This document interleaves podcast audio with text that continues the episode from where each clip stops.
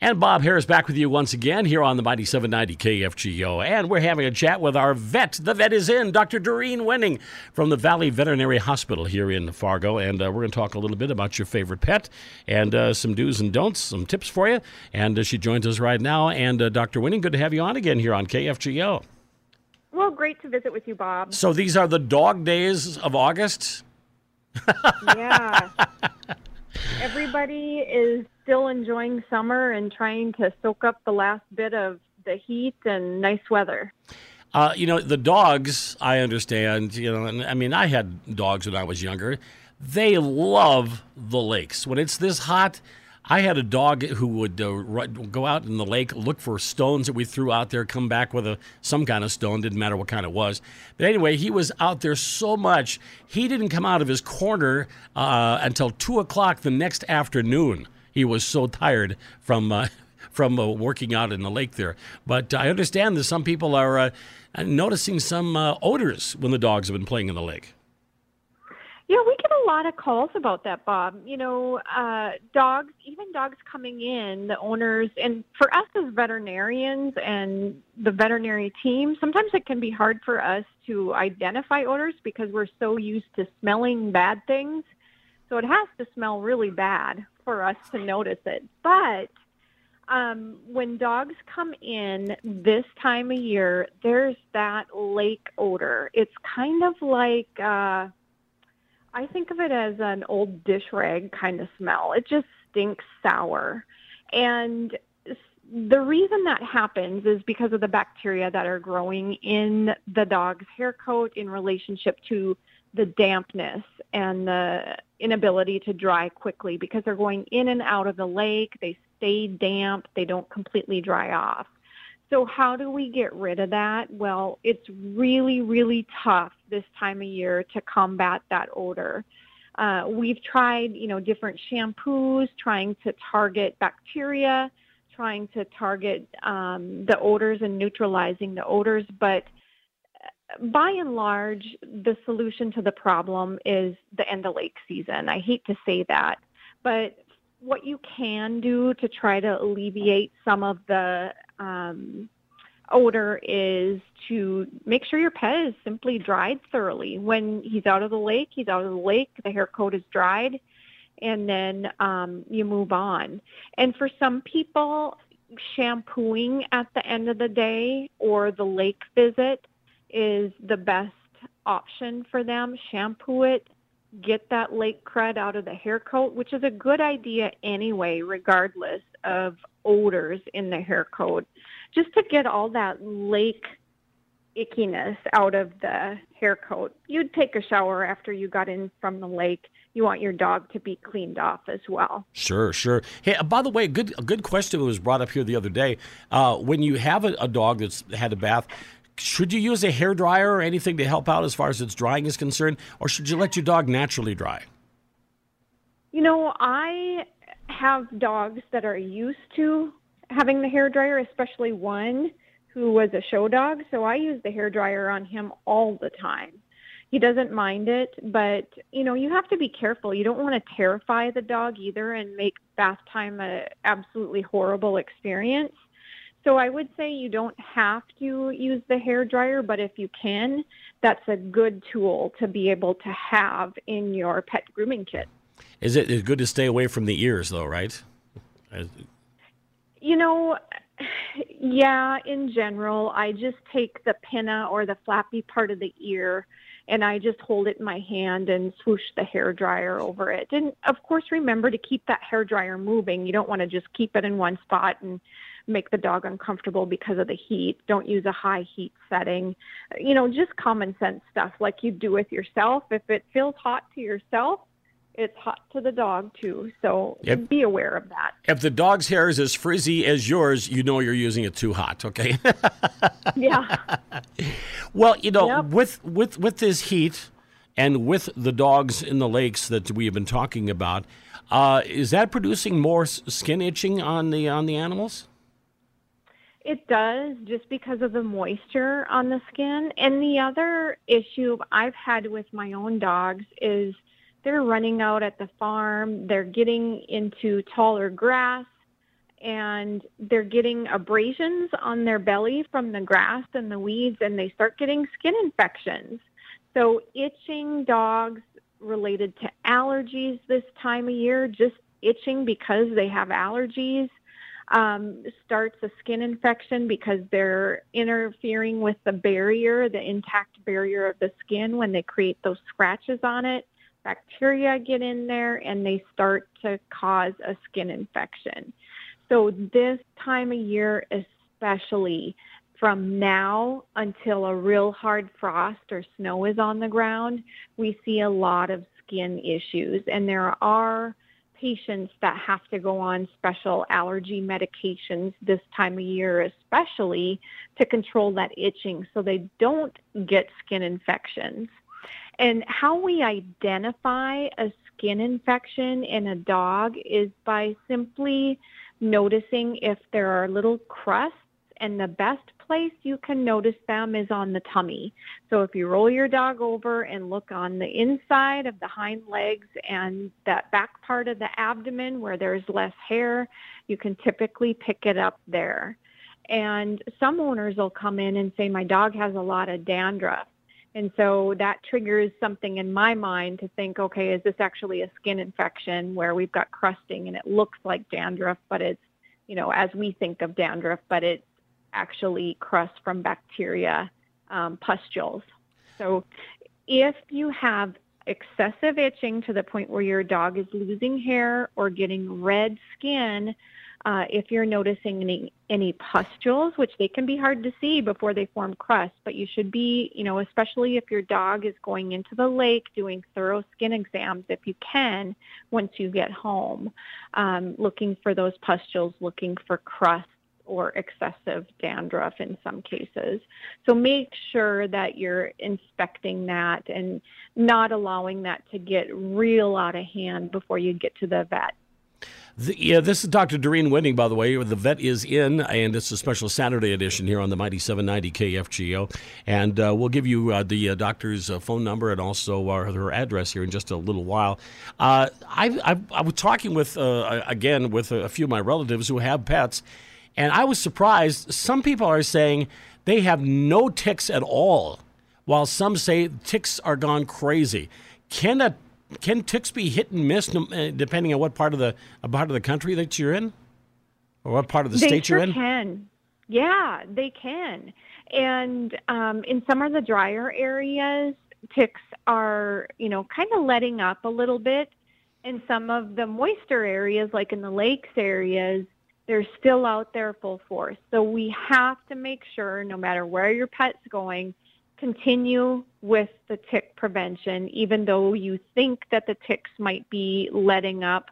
It just takes one tick to get on them and, and bite them and cause Lyme disease. So have to be very careful about that. And the other thing is, you know, I inspect my dogs skin very thoroughly um, looking for ticks in the summertime. Those deer ticks are tiny, and there has been more than once that I have not seen them until they were fully engorged. I mean, they're just tiny, tiny little things. And when you're looking through a hair coat, it's hard to be able to see them. So instead of trying to pick through your dog's hair coat and see something that small, make sure you just put the tick prevention on and be done with it.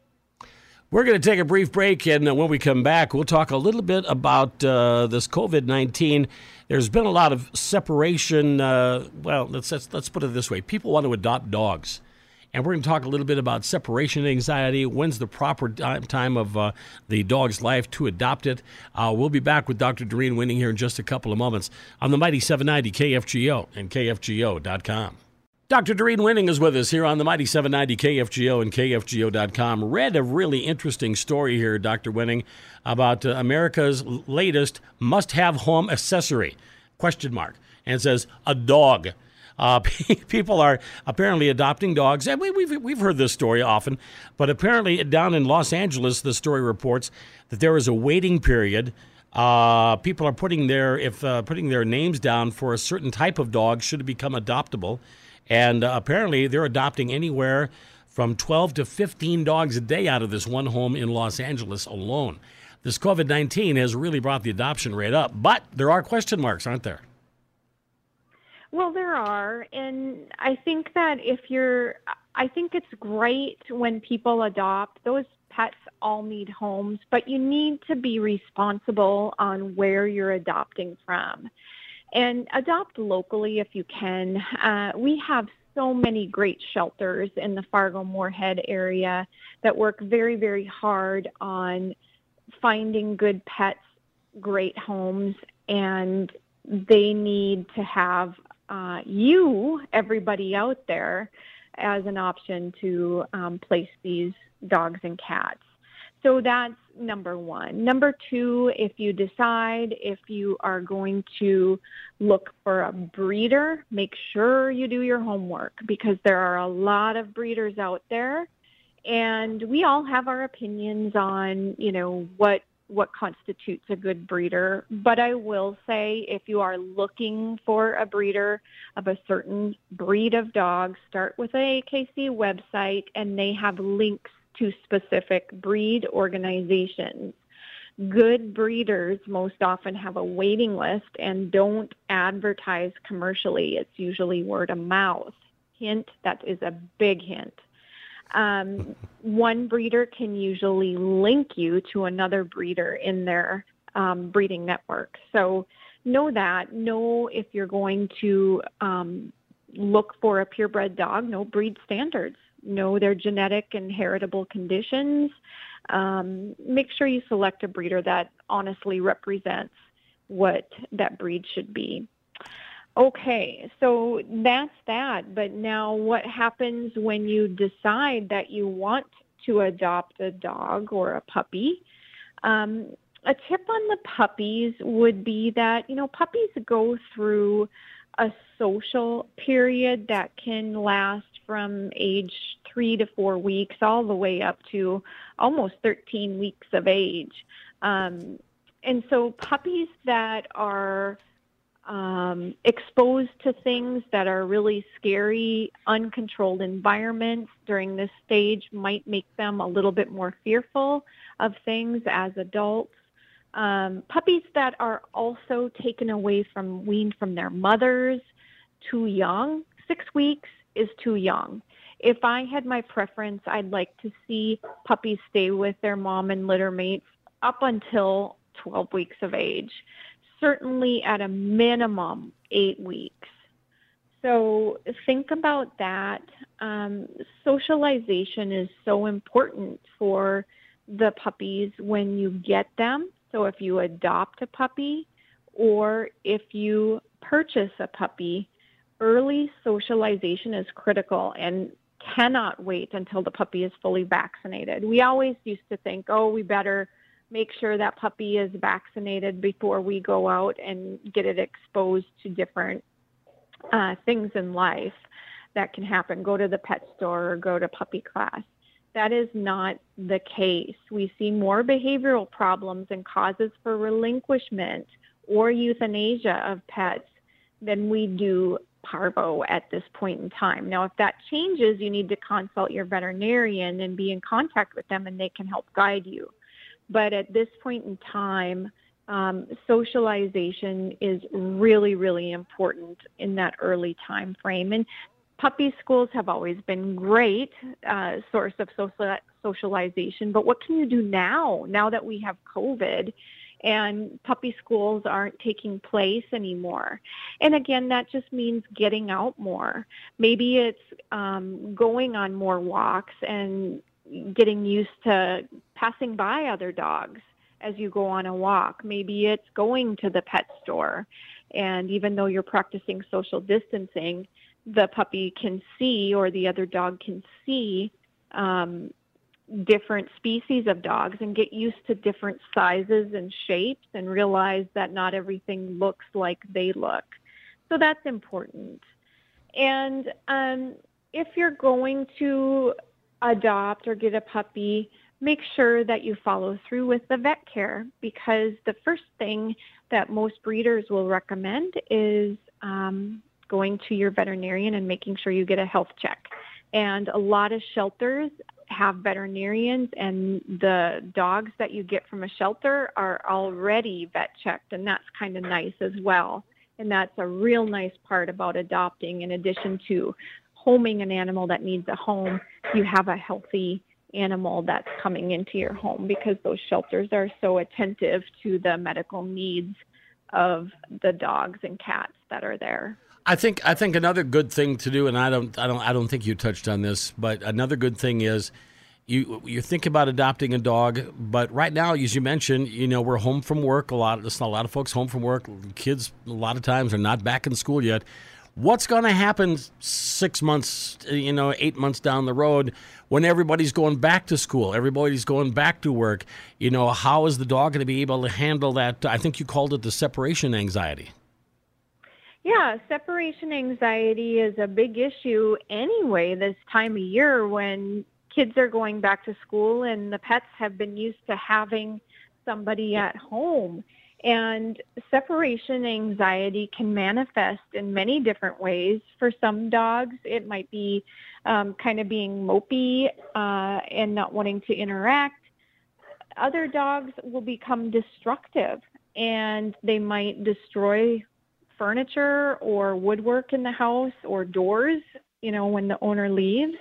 They might destroy their kennel. I've had some clients who have had dogs that work their ways out of their kennels and that's not healthy for the dog and it's not healthy for us as owners either to be that angry so uh, cats on the other hand um, typically what we'll see and we can see this with dogs too very often um, is inappropriate elimination so going potty outside the litter box is probably the number one thing that we see with cats we have to keep in mind that these animals are creatures of habit, just like a lot of humans are.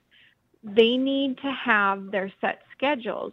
So when we think about, oh, it's going to be time to go back to work, go back to school, let's start weeks in advance with getting onto a schedule, getting onto a feeding schedule that's going to work for your future needs and schedule when you go back to work, getting on a cycle of going for walks at times of day that you know you're going to be able to handle in the future, lengths of walks.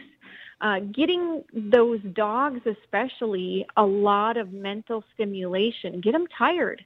It, it, being tired isn't always in relationship to going out and running the heck out of your dog. It's oftentimes getting out there, seeing different sights and smells, being able to sniff around under the leaves, being able to see other dogs. Doggy daycares are very important to a lot of dog families simply because separation anxiety is such a commonplace event. So make sure that you have the ability to recognize the signs and to set up a schedule to try to mitigate that risk and make the departures enjoyable. You know, I had a dog for about a year. We had to work real hard on departures and how we could make departures work for her and what we could do to make her feel more comfortable with them. And that involved, she wasn't in a kennel initially, and I found that she was pottying inside the house. And so we decided kenneling is probably a good idea and we made that kennel just a fabulous place. I had treats hidden in there. I might have peanut butter rubbed on the floor, and uh, she gets special treats that she only gets when she goes into her kennel, and I leave the house.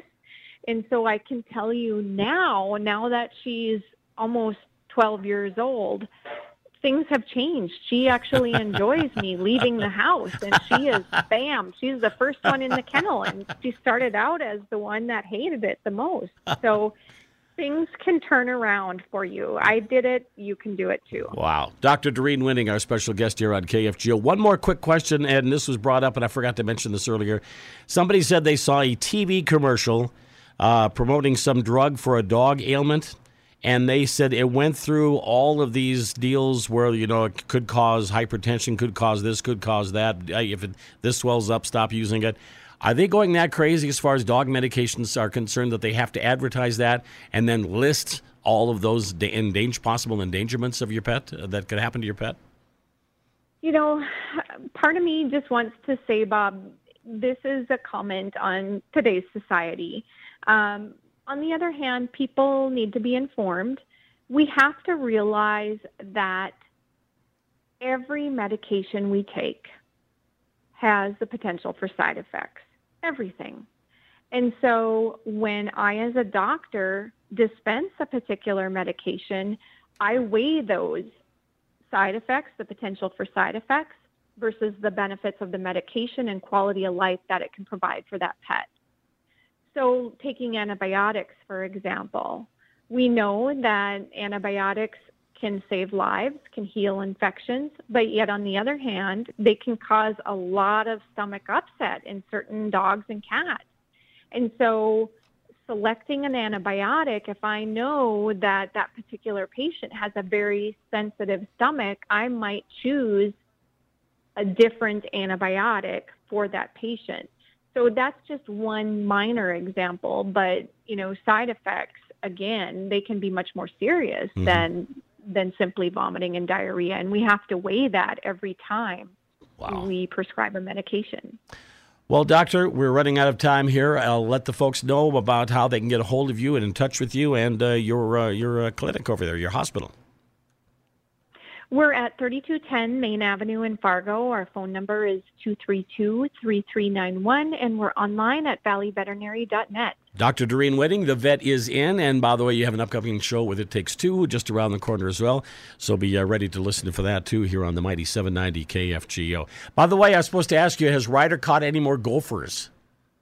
He just about caught one about 10 minutes ago. Oh. I was watching him out the window. every time I every time I call her and the dog is outside, it goes for a gopher. So, oh well, I'll let him go do his business, and I'll let you keep an eye on him. Thank you so much, Dr. Doreen. We'll talk to you in about a month or so.